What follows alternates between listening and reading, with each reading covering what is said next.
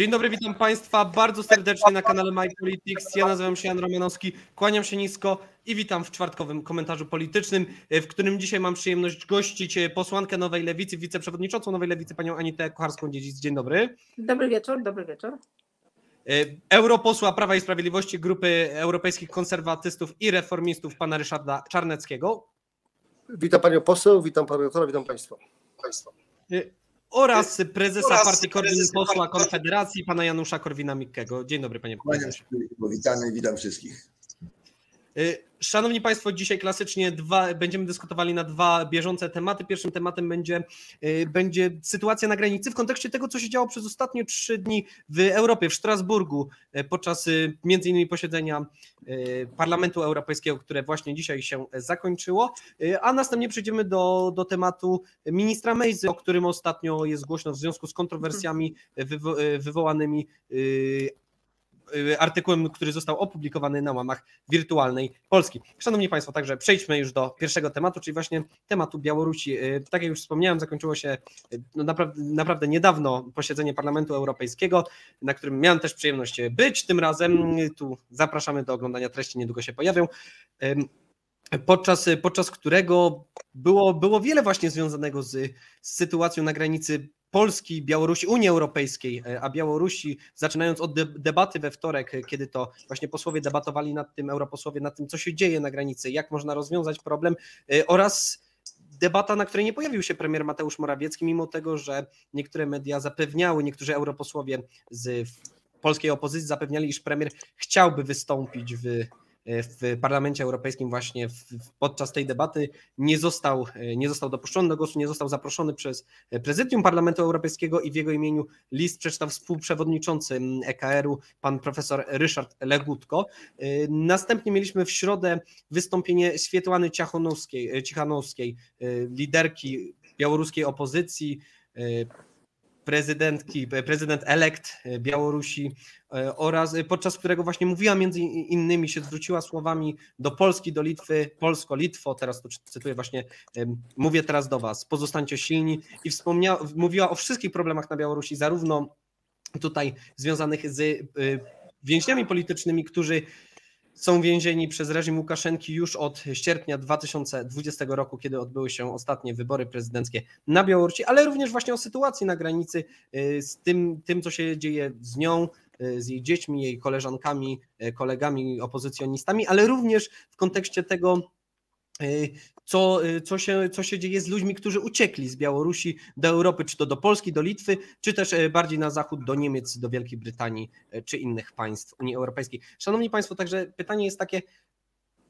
czy Unia Europejska nie zajęła się zbyt późno kwestią właśnie sytuacji na granicy polsko-białoruskiej? I jak Państwo oceniacie słowa Świetłany Cichanowskiej, jeżeli Państwo je śledzili? Jako pierwsza wypowie się Pani posłanka Anita Kłarska-Dziedzic. Proszę bardzo. Polska dyplomacja zajęła się umiędzynarodowianiem tego problemu zbyt późno.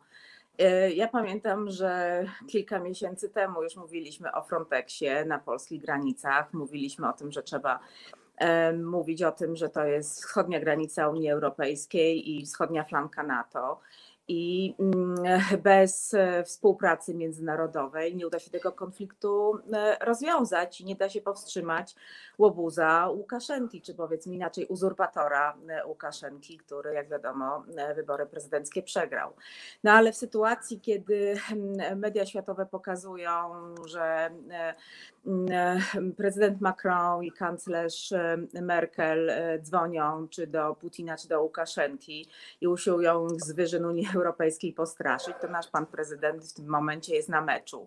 I to jest coś, co się dzieje od kilku lat, czyli e, klęska polskiej dyplomacji i e, sytuacja, w której my jesteśmy na arenie światowej ciągle tymi, którzy są w korytarzach i to mm, te sytuacje, w których um, uważam, że Polska była upokorzona tym, że gdzieś tam w korytarzu musi pan prezydent Duda łapać tego czy owego prezydenta, żeby z nim porozmawiać. No ale mm, telefoniczne rozmowy pana prezydenta Dudy też nie były należały do udanych, bo wszyscy pamiętamy, kiedy komik się z nim połączył, rosyjski udawał kogoś, kim nie był, a pan prezydent E, dał się nabrać i wyszło to dosyć żenująco.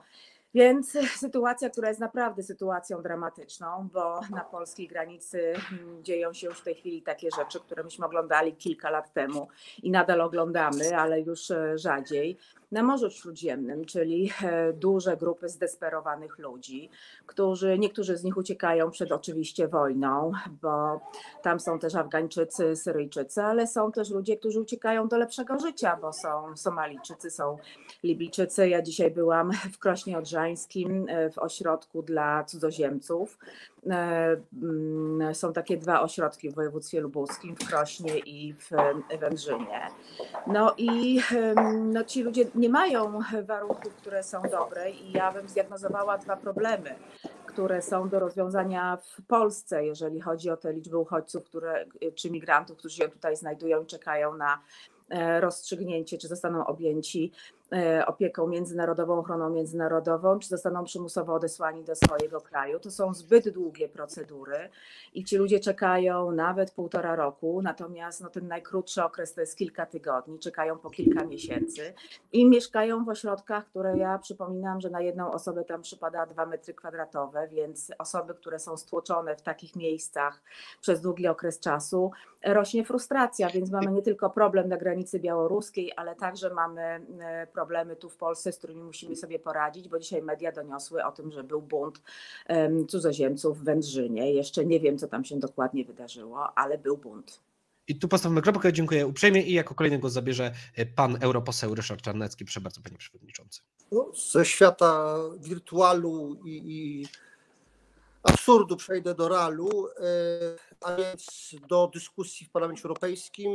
Możemy podziękować Unii Europejskiej za po raz y, kolejny zdemonstrowaną solidarność. W zasadzie w debacie wszyscy wsparli Polskę i inne kraje bałtyckie, które bronią y, swoich granic, ale także wschodniej granicy Unii Europejskiej. Jak przypomnę, Polska obok Finlandii ma najdłuższy odcinek tej wschodniej granicy Unii Europejskiej. A zresztą tego typu jasne stwierdzenia płynęły wcześniej od y, szwedzkiej komisarz, która zajmuje się e, tymi zagadnieniami. E, oczywiście możemy powiedzieć, że to jest e, taka werbalna solidarność, no ale dobre i to. Mm, póki co zapowiedzi wsparcia finansowego to raptem 25 milionów euro na trzy kraje to dopiero w przyszłorocznym budżecie, więc to raczej jest pomoc y, skrajnie symboliczna.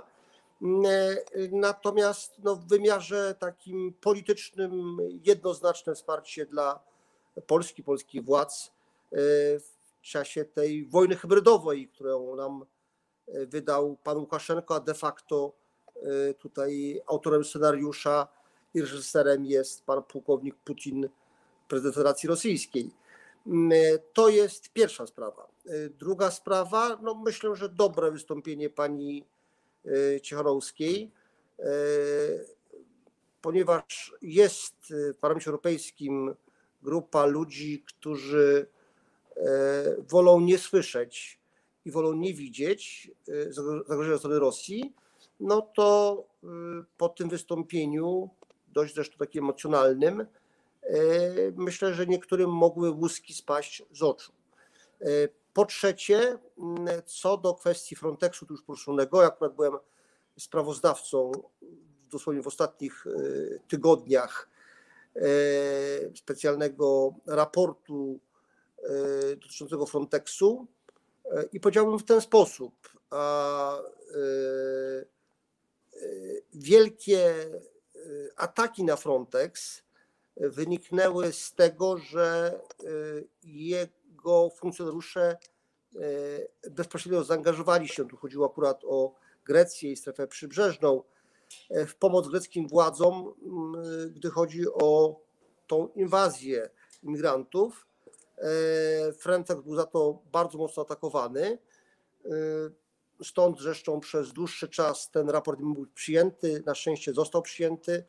E, cieszę się z tego jako jego autor, mm, sprawozdawca. Mm, e, e, my sobie w sensie technicznym poradzimy na granicy sami. Mm, natomiast oczywiście potrzebujemy wsparcia finansowego, dobrze jak ono będzie. Wreszcie sprawa ostatnia. gdy chodzi o umiędzynarodowienie tej kwestii, nie mam takiego wrażenia jak moja szacowna przedmówczyni.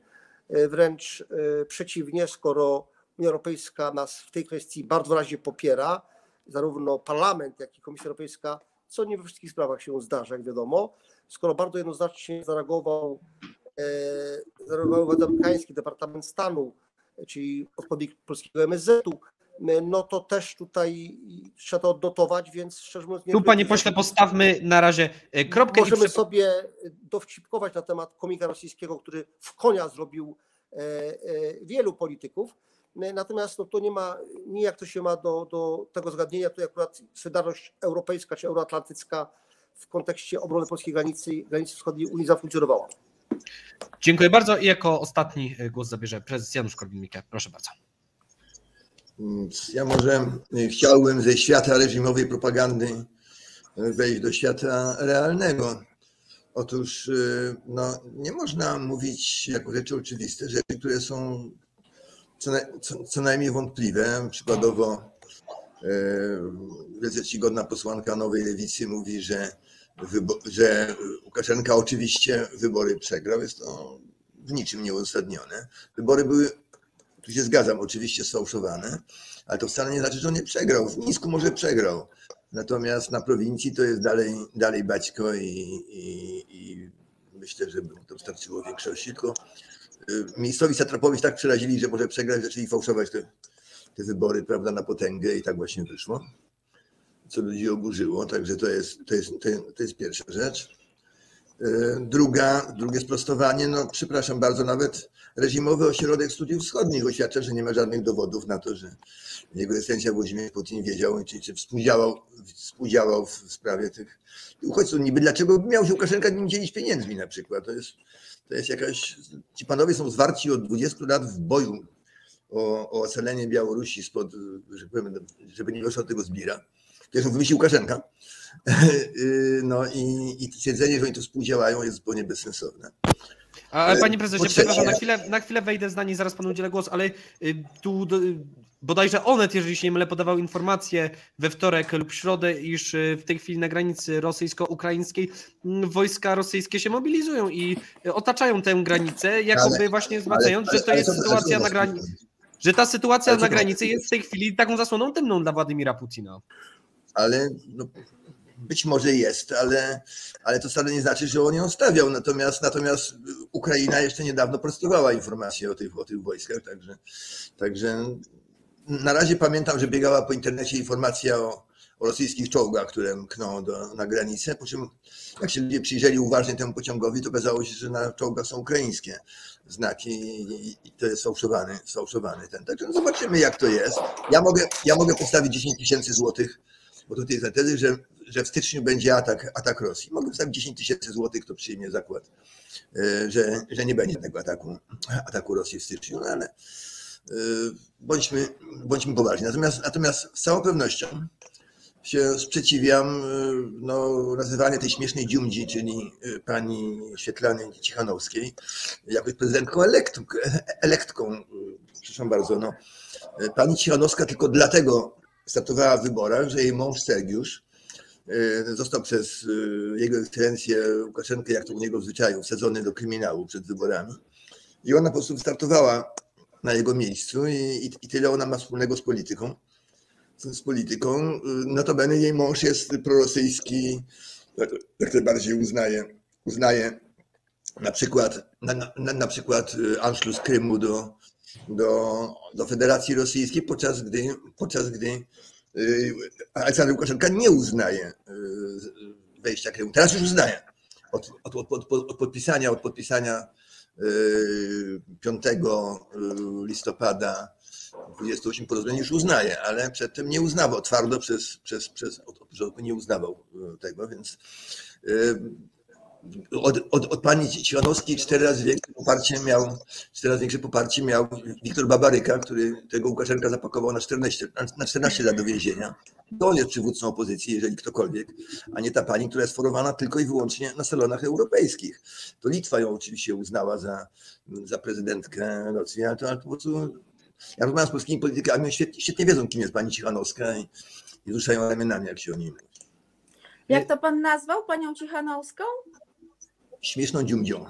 Śmieszną dziumdzią. I nie boi się pan, że ktoś pana nazwie zdemęciałym staruszkiem? A niech nazywa. Okej. No może w ten sposób nie powinniśmy się naprawdę e, wyrażać w programach i obrażać innych ludzi, zwłaszcza tych, A jak którzy można obrażać wszystkich, nazywają się prezydentką grupy elektrą?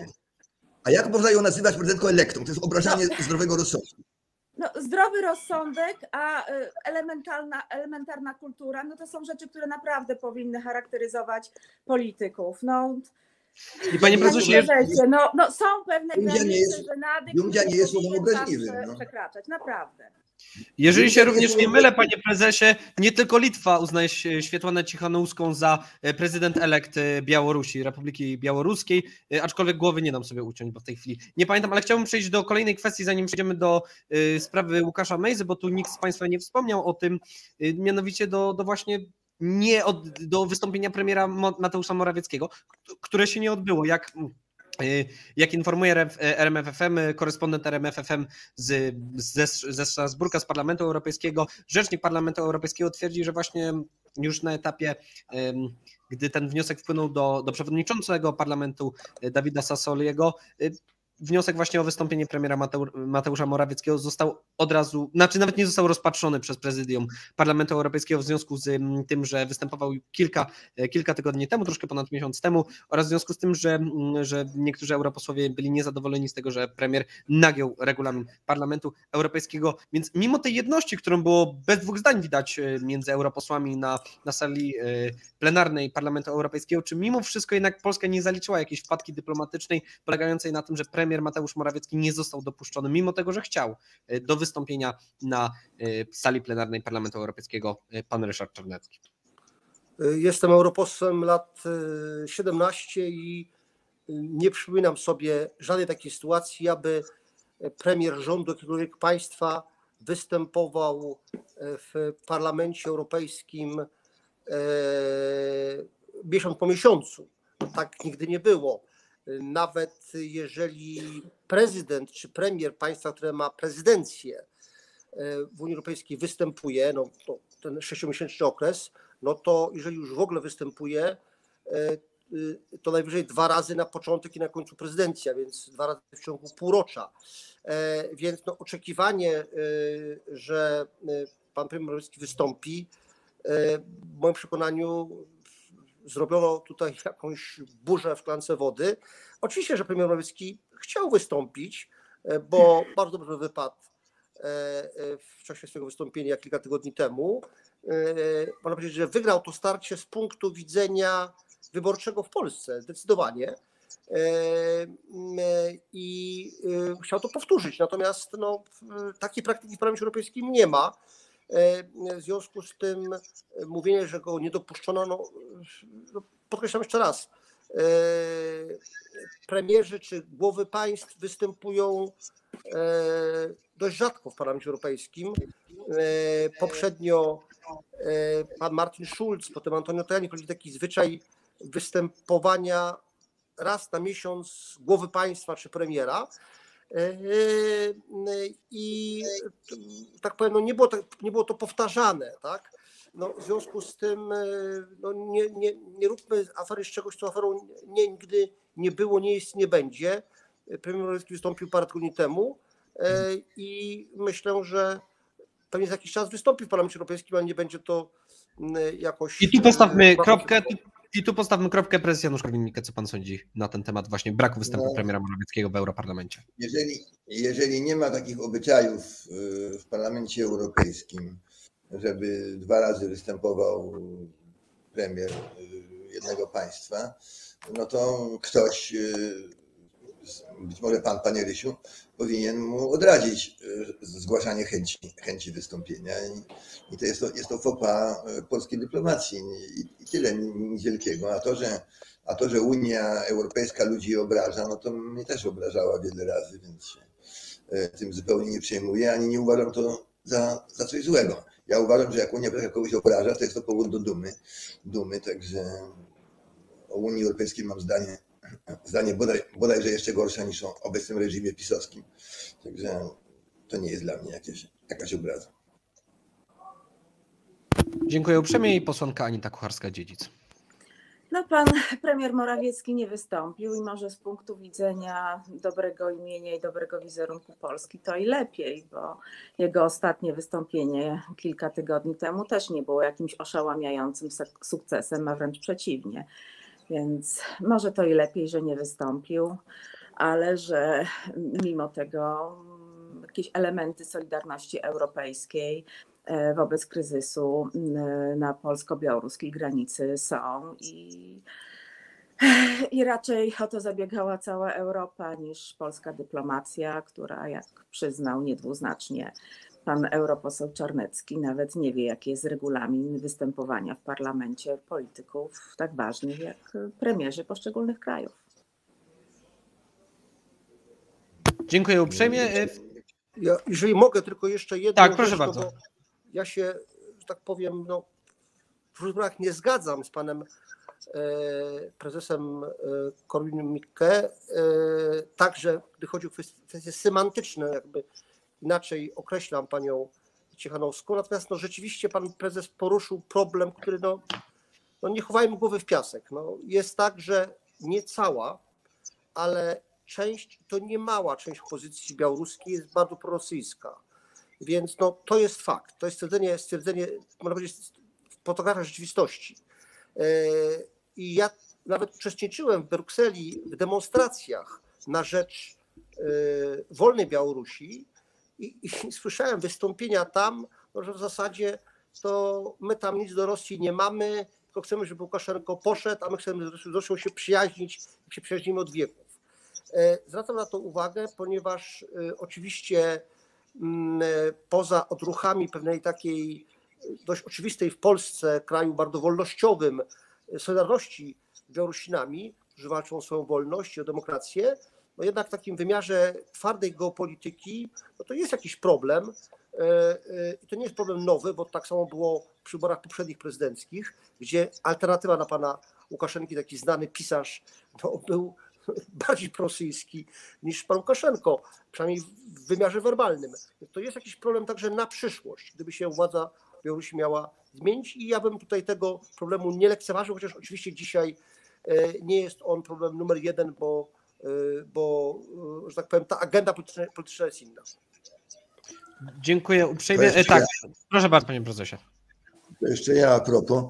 No ja już po- powtarzam, że to samo tyczy męża pani Cichanowskiej, pana Sergiusza Cichanowskiego, y, który też jest bardziej prorosyjski niż pan Łukaszenka. Łukaszenka, przypominam, odmówił założenia bazy rosyjskiej y, lotniczej tutaj. Y, Łukaszenka odmówił nawet dla, dla zbira wspólnej, wspólnej flagi i herbu, zgodził się na hymn. Ciekawostka.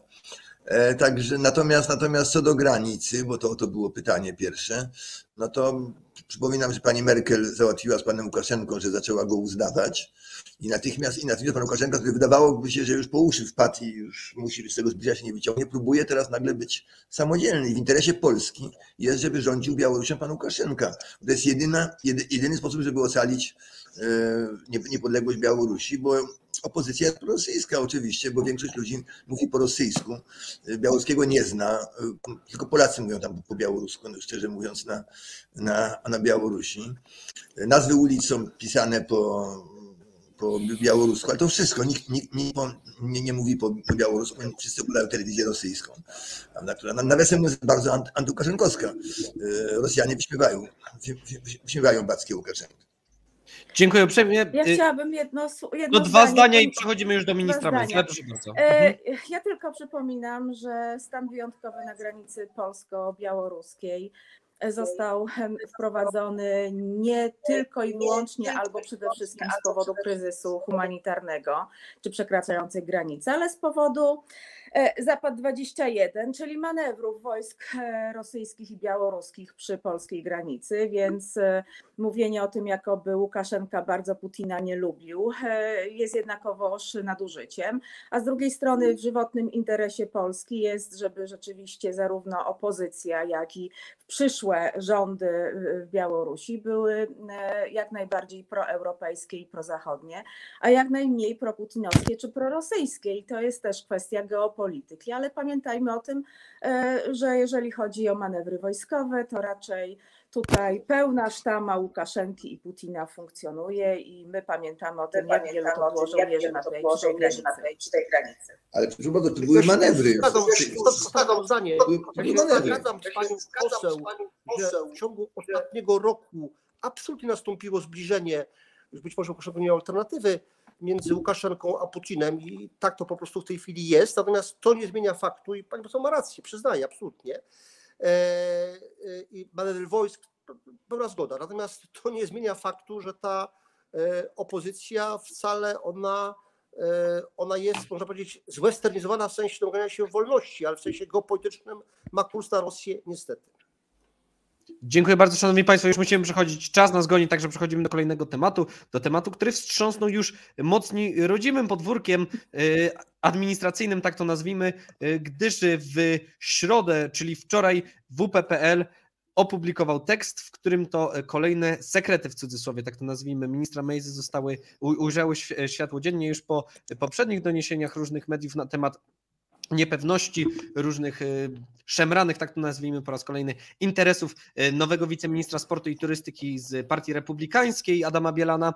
Y, Tym razem Wirtualna Polska podała, iż dotarła do informacji, Szymon Jadczak, pan redaktor Jadczak, dotarł do informacji, z których to wynika, że minister Mejza i spółka, którą założył, oferowały zabiegi medyczne, które kosztujące 80 tysięcy dolarów w San Diego, które miałyby leczyć między innymi choroby takie jak e, autyzm, e, czy też inne przewlekłe choroby, na które na chwilę obecną nie mamy żadnych lekarstw, żadnych, e, żadnych sposobów na wyleczenie się z tych chorób. Właśnie jedne, je- jeden z naszych gości, pani, pani posłanka Anita Kwarska-Dziedzic wraz z e, nowym właśnie współprzewodniczącym Nowej Lewicy na Śląsku Maciejem Kopcem, posłem Maciejem Kopcem, zgłosiła zawiadomienie na prokuratorę wo- wobec ministra Mejzy y, o oszustwo, jeżeli się nie mylę, prawda? Że y, o mo, mo, możliwości popełnienia oszustwa.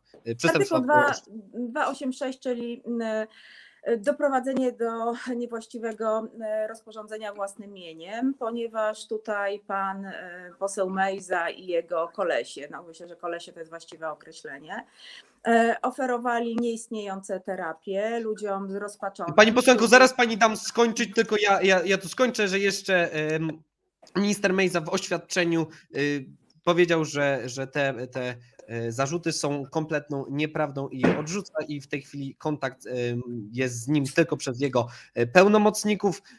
Natomiast media również obiegły słuchy, jakoby Adam Bielan, prezes Partii Republikańskiej, rozważał wycofanie rekomendacji dla wiceministra właśnie z jego partii w rządzie Mateusza Morawieckiego. Także, szanowni państwo, czy minister Mejza naprawdę jest winny państwa zdaniem, czy, czy, czy jest taka duża szansa oraz czy y, powinien zostać zdymisjonowany i ewentualnie czy powinien y, podlegać y, odpowiedzialności, y, karnej odpowiedzialności prawnej i właśnie jako pierwsza głos zabierze pani posłanka Anita Kowska. No, panu wchodziłam oczywiście w słowo, bo to mm, jest coś, co jakby mnie dotyka i myśmy z posłem Kopcem złożyli to doniesienie.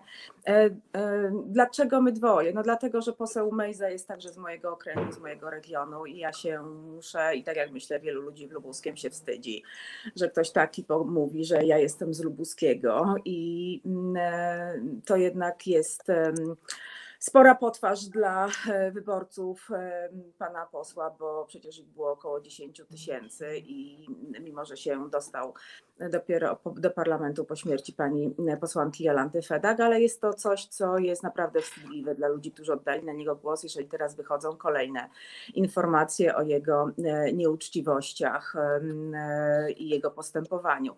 Ja złożyłam to doniesienie razem z panem posłem Kopcem, bo jest to człowiek, który jest równolatkiem pana posła Mejzy i e, kimś, kto był przedsiębiorcą, zanim został posłem i był przedsiębiorcą wyjątkowo uczciwym i wyjątkowo sprawnym, bo to się wcale absolutnie nie kłóci i można prowadzić biznes i można być właścicielem firmy budowlanej czy deweloperskiej i mieć przez cały okres prowadzenia tego biznesu jeden telefon, co jest dosyć rzadkim przykładem. A e, z panem em, posłem Mejzą e, wiele przykrych rzeczy się już dowiedzieliśmy o panu pośle Mejzie i pewnie jeszcze się dowiemy. Natomiast ja bym chciała przypomnieć, bo pan redaktor tego e, nie powiedział, e, że pierwszymi, którzy mówili o tym, że są jakieś rysy na wizerunku posła, który się reklamuje e, i ma taką tendencję do pomieszania mitomanii z narcyzmem, że pierwsze wątpliwości, pierwsze rysy na tym wizerunku to ujawnili młodzi dziennikarze z MyPolitics. Którzy, Dokładnie, to tutaj pozdrawiamy. Nie tak. wspomniałem, Kuba też e, właśnie. Jakuba Tomczaka. Tak, e, i zapraszam również do obejrzenia wywiadu e, Jakuba z panem redaktorem Jadczakiem, Tak. gdzie rozmawiają o On sprawie, którą obaj. że obaj oświadczenie patrzą. majątkowe jest źle złożone, jest nieuczciwe, jest nieprawdziwe i no, to, to była pierwsza rzecz, którą wiedzieliśmy o panu pośle Mejzie, że miał straszne długi, a potem kolejnego roku był już bardzo majętnym człowiekiem. I ja myślę, że prokuratura się tym powinna zająć, aczkolwiek nie mam jakichś specjalnych złudzeń, że prokuratura e, ministra podległa panu ministrowi Ziobrze będzie w jakiś szczególnie e, uczciwy czy rzetelny i szybki sposób ścigała mm, takie osoby jak e, członek rządu Zjednoczonej Prawicy, wiceminister Łukasz Mejza. I to jest niestety, chciałabym się mylić, ale obawiam się, że się nie mylę ponieważ wiemy, jak wiele było już afer e, finansowych, niewyjaśnionych różnego rodzaju przekrętów, począwszy, no, pan poseł Mejza też zarabiał na maseczkach, ale były maseczki, były respiratory, e, były wybory kopertowe i żadnymi z, z tych afer się prokuratura niestety nie zajęła i nie poznaliśmy rzeczywistych kosztów tych nieuczciwości, ale mam nadzieję, że pan poseł Mejza zniknie z polskiej polityki. E, Dziękuję bardzo. E, Pan prezes Janusz Korwin-Mikke, co pan, pan sądzi o sprawie e, Łukasza Mejzy jako poseł na Sejm? No, wielce czcigodna posłanka naszej lewicy nazwała wspólników pana Łukasza Mejzy określeniem tam jakiś tam no i to było, i, i, kolesie to było bardzo łagodne określenie mówiąc szczerze i nóż się rzeczywiście w kieszeni otwiera jak się przeczytało ten artykuł, który ja zawsze uważałem wielce czcigodnego posła Mejzę Mejzę za kompletnego idioty i, i, i, i do tego buca to, to nie, nie, nie po śląsku mówię, tylko po, po, po warszawsku. E, no Teraz, teraz to się znacznie pogorszyła, pogorszyła moja opinia. Jeżeli wpłynie wniosek od prokuratury za odebranie mu immunitetu, będę, będę za tym głosował. Dziękuję uprzejmie. Pan poseł Ryszard Czarnecki. Najpierw dwie uwagi, jedna semantyczna, druga historyczna. To semantyczna jest taka, że e, ja absolutnie mi się podpisał pod tym, co powiedziała pani e, poseł, pani wiceprzewodnicząca, e, która zaprotestowała przeciwko określeniu Dziunia na te, odnośnie pani Cichanowskiej. Po czym po kilkunastu minutach pani mówi per kolesie, e, więc tak skrajnie pejoratywnie o pracownikach pana e, e, posła, pana ministra Mejzy. E, I nie reaguje pani jak, jak e, pan prezes Korwin-Mikke w ramach wolności słowa, która w Polsce istnieje i dobrze wyzywa go od idiotów. Także widać, że no, e, tutaj takie trochę to pachnie double standard, podwójnymi standardami. Uwaga historyczna, zwracam uwagę, jak się znalazł w polityce pan e, Łukasz Mejza. E, No, akurat myślę, że lewica powinna e, w tej sprawie to przeanalizować, ponieważ pan Łukasz Mejza dostał się na listę PSL-u z komitetu pana prezydenta Zielonej Góry Janusza Kubickiego, który, przypominam pani poseł, osobie bardzo młodej, może nie, nie znającej historii lewicy w Polsce, Janusz Kubicki był skarbnikiem lubuskiego SLD. E, e, Następnie od 2003 roku szefem struktur SLD, które współtworzyło nową lewicę. E, I, i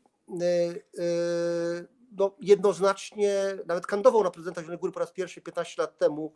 Ale nie 2006 jest wszystko jedno, z jakiej on jest partii. Przedstawiciel, przedstawiciel SLD. A więc no, rozumiem, że Państwo tutaj dokonujecie pewnego e, rozliczenia z własną przeszłością. Oczywiście macie do tego prawo. Odnośnie kwestii merytorycznych, to nie znam tego tekstu e, w wirtualnej Polsce, jak rozumiem, tak usłyszałem. chętnie się z nim y, zapoznam i wtedy będę w tej sprawie zabierał głos publicznie, ponieważ jestem tym politykiem, który no, nie wypowiada się na każdy temat bez znajomości. y, Y, Panie pośle, zaraz, zaraz zasadzie wierny. Za, byłem zaproszony tutaj przede wszystkim, jak rozumiem, w kwestii tego, co dzieje się w Strasburgu, w którym cały czas jestem. E, e, Co do polityki krajowej, to wolałbym zostawić to moim szacownym koleżankom i kolegom e, posłom. Zanim udzielę głos pani posłance Kucharskiej Dziedzic i panu prezesowi Korwinowi, jeszcze panie, panie pośle, takie szybkie pytanie. Y, Pan się nie zajmuje polityką krajową, aczkolwiek jeżeli właśnie te doniesienia o wprowadzaniu ludzi w błąd, oszukiwaniu na bardzo dużym oszu- oszustwie finansowym, y, de facto, de facto jakimś rodzaju kradzieży od ludzi, jeżeli te zarzuty wobec ministra Mejza okazałyby się prawdziwe, czy pana zdaniem y, Mateusz Morawiecki powinien odwołać, zdymisjonować ministra Mejzę ze swojego rządu? Słowo if, jeśli pełni czasem kluczową rolę, więc ja w tej chwili czekam na obronę, na wyjaśnienia pana wiceministra Łukasza Mejzy, ma do tego prawo e, i jak już te wyjaśnienia nastąpią, to się do nich wtedy odniosę. To w takim razie ad vocem najpierw prezes Janusz Korwin-Mikke, następnie pani poseł Anita Kłaska-Dziedzic. Y, Panie prezesie, wyciszył się pan, więc nie słychać pana. To, to, to pan mnie wyciszył. Ze stratą E, dla ludzkości. Po pierwsze, po pierwsze e, oświadczam, że jest mi kompletnie obojętne, do jakiej partii należy, na- należy wielce czcigodny e, poseł Mejza. Mejza. Po drugie, oświadczam, nie jestem przeciwko medy- medycynie alternatywnej. Mam duży szacunek dla znachorów, którzy zbierają tam jakieś ziółka, prawda, latami. Ludzie, którzy tam badają jakieś substancje, eksperymentują i każdemu wolno z tego korzystać. Natomiast w przypadku pana Mejzy z tego artykułu jasno wynika, że to nie jest żaden tam medycyna al- alternatywna, tylko jest to oszust, który, który a to fotowoltaikę, a to coś tam, a to coś tam i akurat się wziął za, za niby, niby leczenie, bo tam jakieś pieniądze można, można ściągnąć od rodziców zdesperowanych, że dzieci mają nieuleczalne choroby. To jest, mm, pa- panie Rysiu, nie pan nie broni tego, tego Nie. faceta absolutnie. Sprawa jest, sprawa jest Nie czytałem artykułu, państwo artykuł- mają przewagę nade mną. ja wiem, ja czytałem w nocy i, i, i naprawdę wstrząsnęło to, to mną. Także podam jeszcze raz, co innego jest medy, me- medycyna alternatywna i tam badania, a co innego jest facet, który tam robi na tym, na tym, na tym, na tym, na tym, se szarpie i, tak z tego nizowego wyciąga z rękawa, prawda, y, każe połykać jakieś substancje i twierdzi, że to ratuje. To jest normalny oszust i nie, nie, nie podlega tu żadnej wątpliwości. Pani posłanka Anita Kłaska-Dziedzic. Rzeczywiście pan poseł Mejza jest protegowanym prezydenta Zielonej Góry Janusza Kubickiego, który ostatnio się od niego odcina. Natomiast pan prezydent Janusz Kubicki jest już prezydentem em, mojej e, Zielonej Góry od kilkunastu lat. Pierwszy raz kandydował rzeczywiście z listy 15 SLD, potem kandydował z listy e, Platformy Obywatelskiej w koalicji, e, potem był bezpartyjnym samorządowcem, a w tej chwili jest koalicjantem e, Prawa i Sprawiedliwości, głęboko zaprzyjaźnionym z Prawem i Sprawiedliwością, więc ma tak bogatą e, historię przechodzenia z partii do partii, szukania nowych sojuszników, jak na pewno pan poseł e, Ryszard Czarnecki. Druga kwestia jest taka, pan się oburzył, że nazwałam panów, którzy chodzili do rodzin ciężko chorych dzieci. Nie, tylko pokazuje pani dajcie- hipokryzję. Momencik, dajcie e, 80 tysięcy dolarów, zbierzcie tą kasę, a my was wywieziemy do Meksyku i e, zapewnimy leczenie autyzmu, mukowiscydozy czy innych chorób, które są po prostu nieuleczalne. Ja ich nazwałam e, kolesiami, żeby nie użyć sformułowania jeszcze bardziej adekwatnego i uważam, że tutaj popełniłam eufemizm. Natomiast bardzo chętnie przyjęłabym lekcję języka od pana Ryszarda Czarneckiego, jak nazwać tych, którzy naciągają chorych ludzi, czy Parlament Europejski, nazwać ich kolesiami, przekręciarzami, oszustami czy złodziejami, jakby pan sobie życzył. Czy pan poseł Czarnecki chciałby się odnieść? No, y, argumenty ad personam są używane przez polityków, zwłaszcza takich z młodym stażem, jak pani doktor, e, wtedy, kiedy już nie ma żadnej amunicji, kiedy nie ma już nic innego, e, nic innego już nie zostało. Argumenty ad personam pojawiają się wtedy, kiedy e, dany polityk, dany polityk wie, że już po prostu jest bezradny. Ja tylko pani pokazałem, pani może nazywać jak pani chce, kogo pani chce. Mało mnie to interesuje w gruncie rzeczy. To pani pracuje nad wizerunkiem posiadającej minimalne poparcie pani formacji.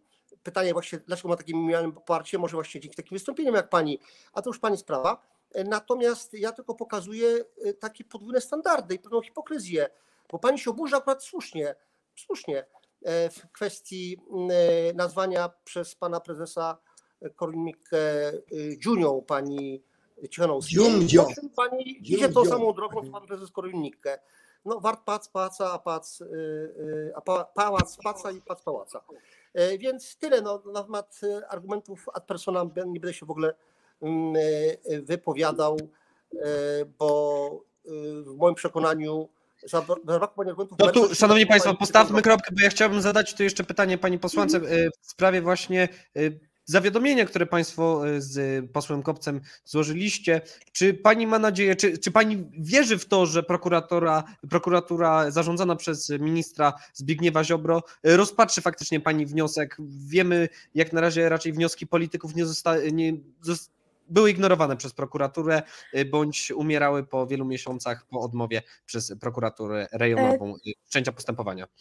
Tak, ja mam nadzieję, natomiast takie sprawy się tak szybko nie przedawniają, więc jeżeli nie zajmie się tym prokuratura e, zarządzana przez ministra Ziobrę, to na pewno zajmie się tymi przekrętami e, prokuratora, prokuratura po przegranej Zjednoczonej Prawicy, która na pewno nastąpi. Natomiast naszymi kolejnymi krokami, jeżeli prokuratura się tym zajmie oczywiście, no my będziemy także apelować do pana premiera Morawieckiego, żeby zwolnił dyscyplinarnie e, z, po prostu zwolnił i żeby pan wiceminister em, Mejza nie był wiceministrem, bo to jest naprawdę hańba dla Polski i dla polskiego rządu.